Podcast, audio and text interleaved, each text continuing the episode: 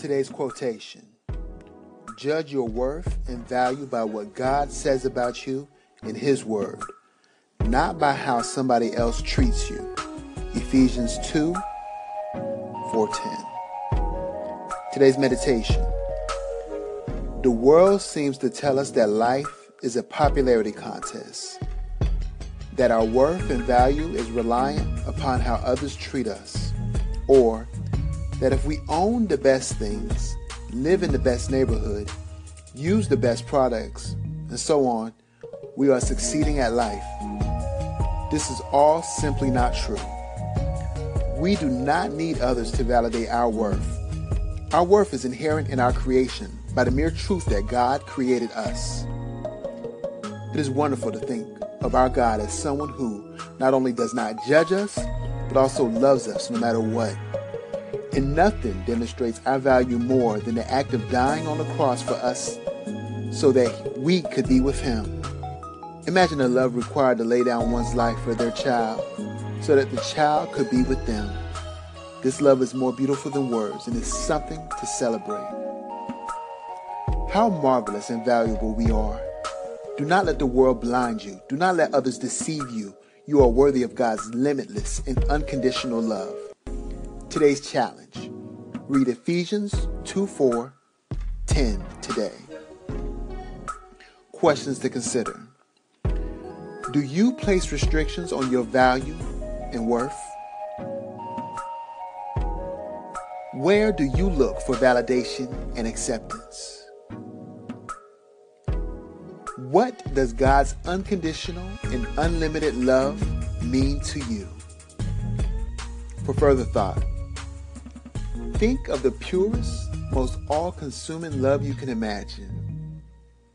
Now multiply that love by an infinite amount. That is the measure of God's love for you. God does not look on the outward appearance. I believe that He doesn't care one bit if we live in a castle or a cottage, if we are handsome or homely, if we are famous or forgotten. Though we are incomplete, God loves us completely. Though we are imperfect, He loves us perfectly. Though we may feel lost and without compass, God's love and love encompasses completely. He loves us because He is filled with an infinite measure of holy, pure, and indescribable love. We are important to God not because of our resume, but because we are His children. He loves every one of us, even those who are flawed rejected, awkward, sorrowful, or broken. God's love is so great that He loves even the proud, the selfish, the arrogant, and the wicked. What this means is that regardless of our current state, there is hope for us.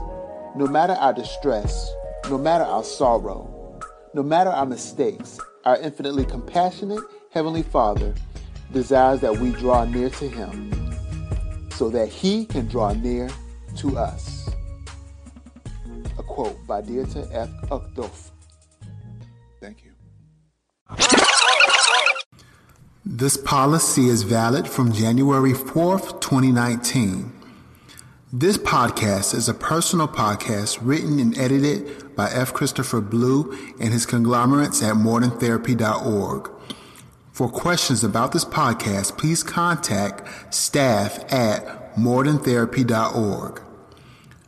The podcast accepts form of cash advertising, sponsorship, paid insertions, or other forms of compensation.